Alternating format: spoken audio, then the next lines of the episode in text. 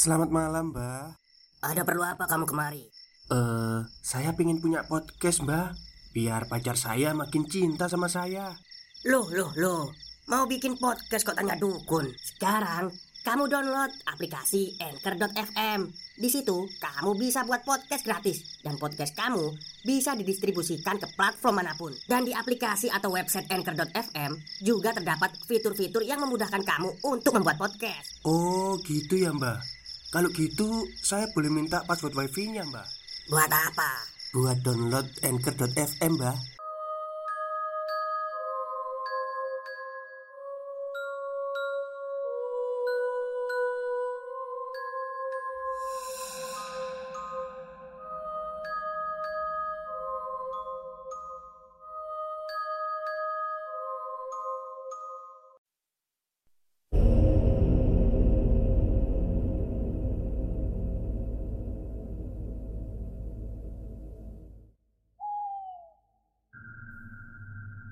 Assalamualaikum warahmatullahi wabarakatuh. Halo semuanya Jumpa lagi dengan saya Chow Sing Sing Kurator dari podcast Horror Night Story.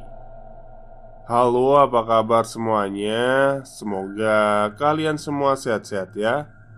Dan seperti biasanya pada siang hari ini saya kembali dan akan menghadirkan sebuah kisah mistis untuk kalian semua. Kisah mistis kali ini saya datangkan dari uh, website ya, website Reddit yang saya terjemahkan menjadi bahasa Indonesia. Jadi ini adalah kisah seram dari mancanegara. Dan nantinya jika dalam pembacaan agak tergagap saya ya mohon maaf juga karena ini ya namanya saya pakai Google Translate ya jadi agak kacau bahasanya. Tapi udah saya ini kok. Ya edit-edit sedikit lah tulisannya. Oke daripada kita berlama-lama mari kita simak ceritanya.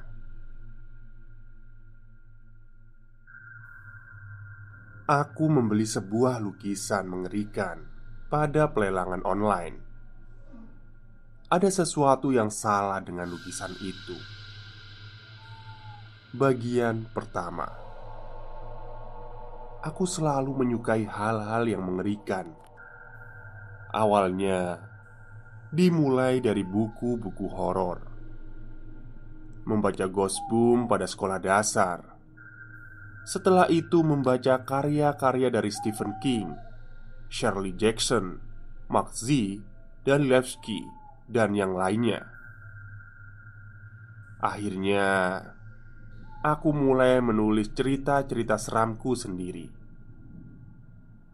Itu karena aku ingin menciptakan sebuah cerita yang bisa kubaca sendiri sebagai pecinta hal-hal horor.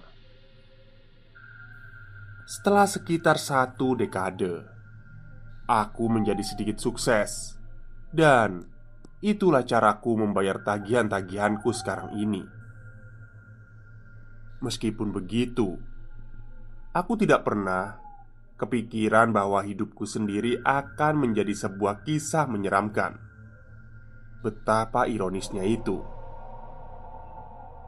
Beberapa orang mendekorasi rumah mereka dengan fase penuh warna yang diisi dengan bunga, lukisan Norman Rockwell, pernak-pernik, pahatan kristal lumba-lumba, dan putri peri.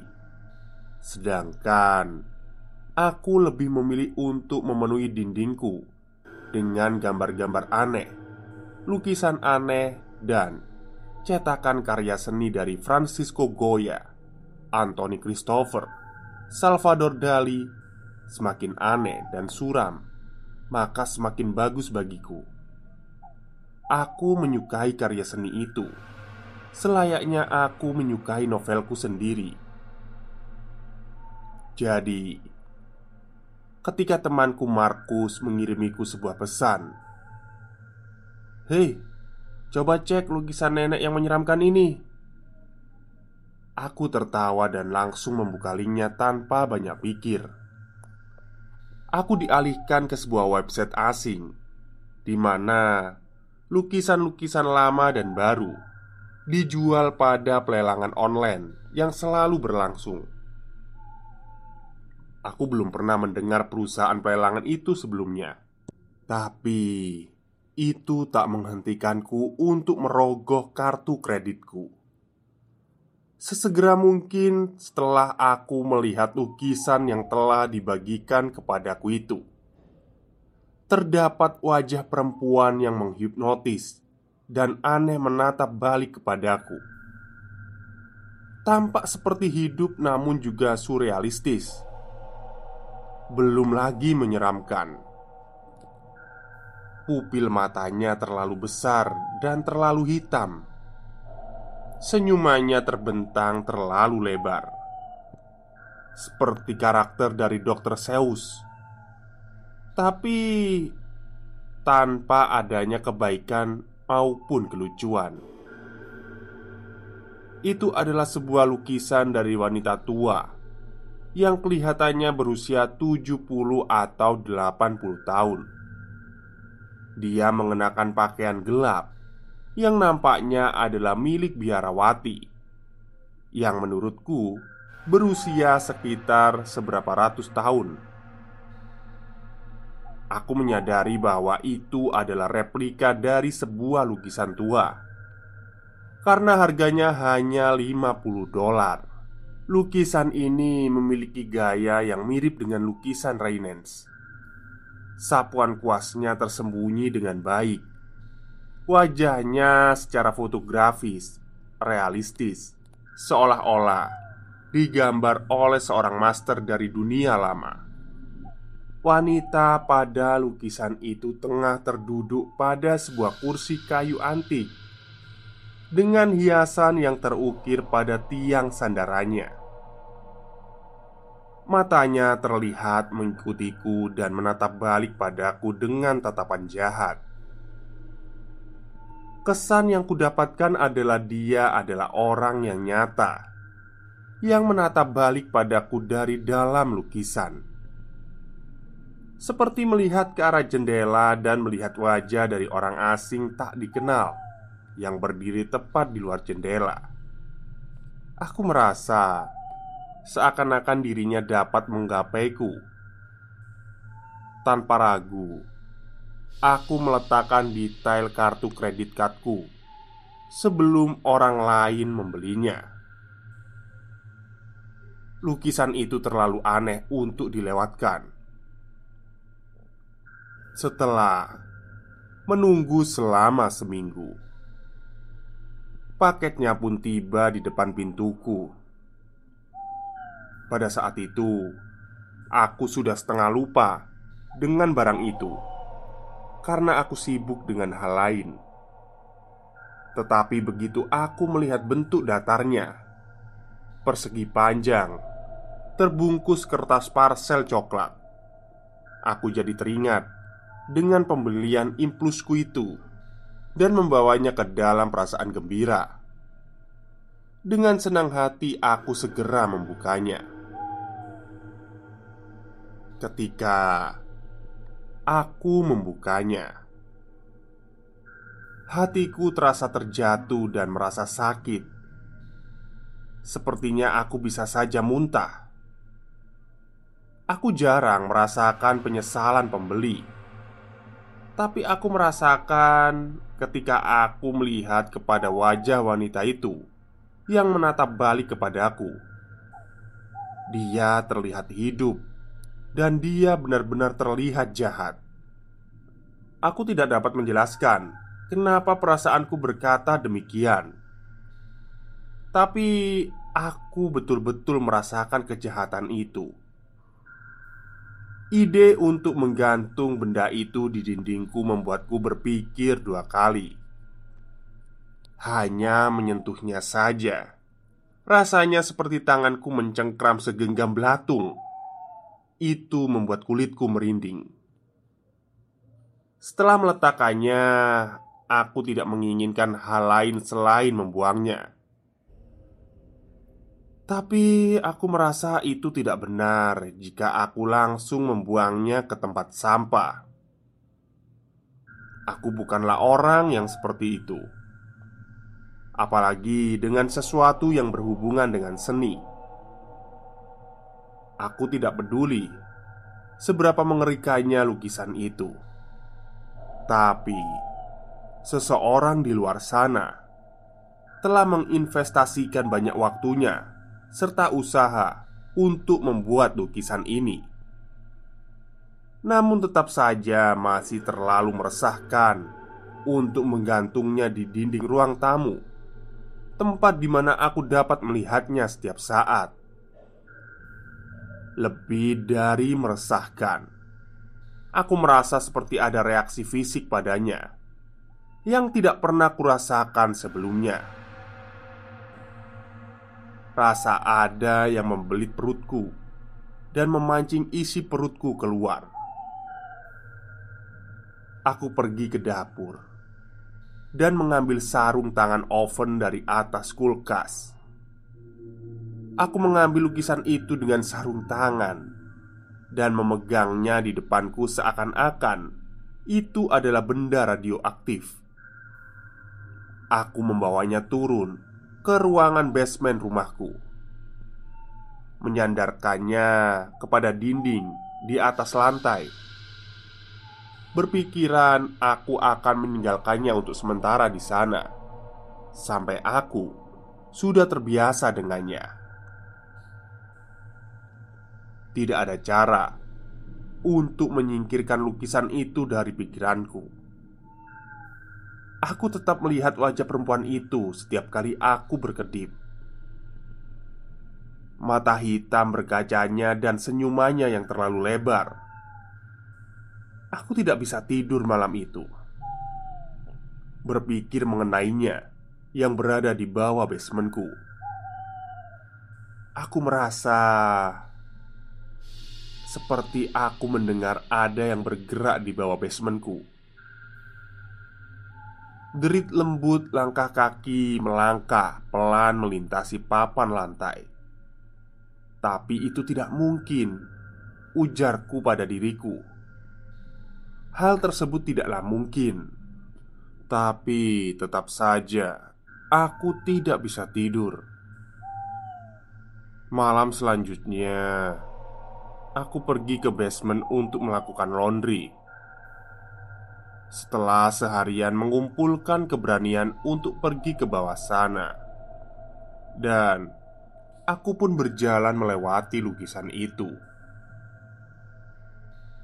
Mata hitam tegas wanita itu terlihat mengikutiku saat aku melewatinya. Seluruh tubuhnya diselimuti bayangan Detail muram wajahnya nyaris tidak terlihat dalam lukisannya. Yang pencahayaannya rendah. Saat itu tengah malam dan aku tinggal sendirian. Jadi Aku merasa lebih dari sedikit ketakutan. Ketika aku mendengar sesuatu terjatuh dengan keras Ketika aku membelakanginya menyebabkan seluruh bulu kuduku merinding. Aku menjatuhkan keranjang laundryku dan berpaling ke belakang untuk melihatnya. Dia menatapku dari tempat di dalam lukisan. Dia tidak bergerak, dan matanya masih tetap terlihat seperti mengikutiku. Gerakan samar yang nyaris tidak terlihat dengan mata telanjang. Di sana juga ada sesuatu yang lain. Sebuah kotak terjatuh dan menumpahkan isinya ke kursi di samping lukisan itu. Sedangkan aku masih tidak beranjak mendekat sama sekali untuk menyentuhnya. Senyuman wanita dalam lukisan itu seakan-akan lebih lebar lagi, memperlihatkan gigi berantakan yang terlihat dari bawah bibirnya yang merah merona. Aku bertanya-tanya, apakah sebelumnya memang terlihat seperti itu? Tapi mungkin itu hanya imajinasiku saja. Aku memutuskan untuk tak melihatnya lebih dekat. Tiba-tiba saja aku membayangkan dirinya tiba-tiba memanjat keluar dari lukisan itu ketika aku mendekat melihatnya. Merangkak keluar dari bingkai seperti gadis di film The Ring dan melaju mengejarku dengan kedua tangan dan kakinya. Aku pun membuang jauh pemikiran seperti itu. Aku mengambil kembali keranjangku dan berbalik dengan sawat. Aku dengan cepat meletakkan pakaianku di mesin cuci dan menyalakannya. Kemudian berjalan melewatinya lagi menuju ke arah tangga. Aku tidak salah lihat. Senyumannya terbentang lebih lebar, dan di bawahnya aku melihat sederet panjang gigi kotor berantakan sama sekali tidak mirip dengan punya manusia. Aku sangat yakin kalau itu tak terlihat begitu sebelumnya. Apa mungkin aku berhayal karena kurang tidur? Aku menggosok mataku dan berkedip, memperhatikan lebih detail lukisan itu lagi. Aku tidak salah lihat. Senyumannya terbentang lebih lebar.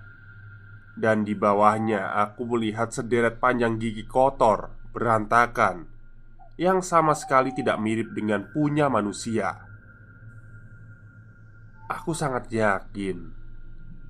Sebelumnya tidak seperti itu. Atau mungkin aku berhayal karena kurang tidur Aku menggosok mataku dan berkedip Memperhatikan lukisan itu lagi tidak ada gigi. Padahal aku baru saja merasa sangat yakin beberapa detik sebelumnya. Tak mampu untuk melihatnya beberapa saat lagi, aku memutuskan untuk melakukan sesuatu. Jantungku berdetak cepat sekali, dan tanganku bergetar saat aku menggapai dan membalikkan lukisannya sehingga itu menghadap ke arah dinding. Senyumannya terlihat menyempit sedikit Matanya mengikuti tanganku. Alisnya berkerut saat dia melihatku meraih ke atasnya Untuk memegang bagian atas bingkai. Kulitku merinding ketika aku menyentuhnya Aku melawan keinginan untuk muntah Dan memutarnya dengan cepat Seolah-olah itu akan membakarku jika aku memegangnya terlalu lama. Walaupun dia menghadap dinding, aku masih tidak merasa baikan, lebih tidak tenang. Seakan-akan aku membelakangi seorang musuh yang mematikan. Lagi malam itu, aku mendengar seseorang bergerak ke sana kemari di dalam basement berjalan dari satu ruang ke ruang yang lain. Aku senang dia tidak naik ke atas tangga, tapi aku mempunyai feeling kalau dia akan naik nanti. Sepanjang malam, aku pun terbangun mendengarkan jejak kakinya. Seringkali aku mendengarnya, sering kali aku mendengar kikikan tawanya membingungkan dan meresahkan. Esok paginya, aku meminta temanku datang. Aku perlu orang lain untuk melihatnya, untuk membuatku merasa tidak sendirian.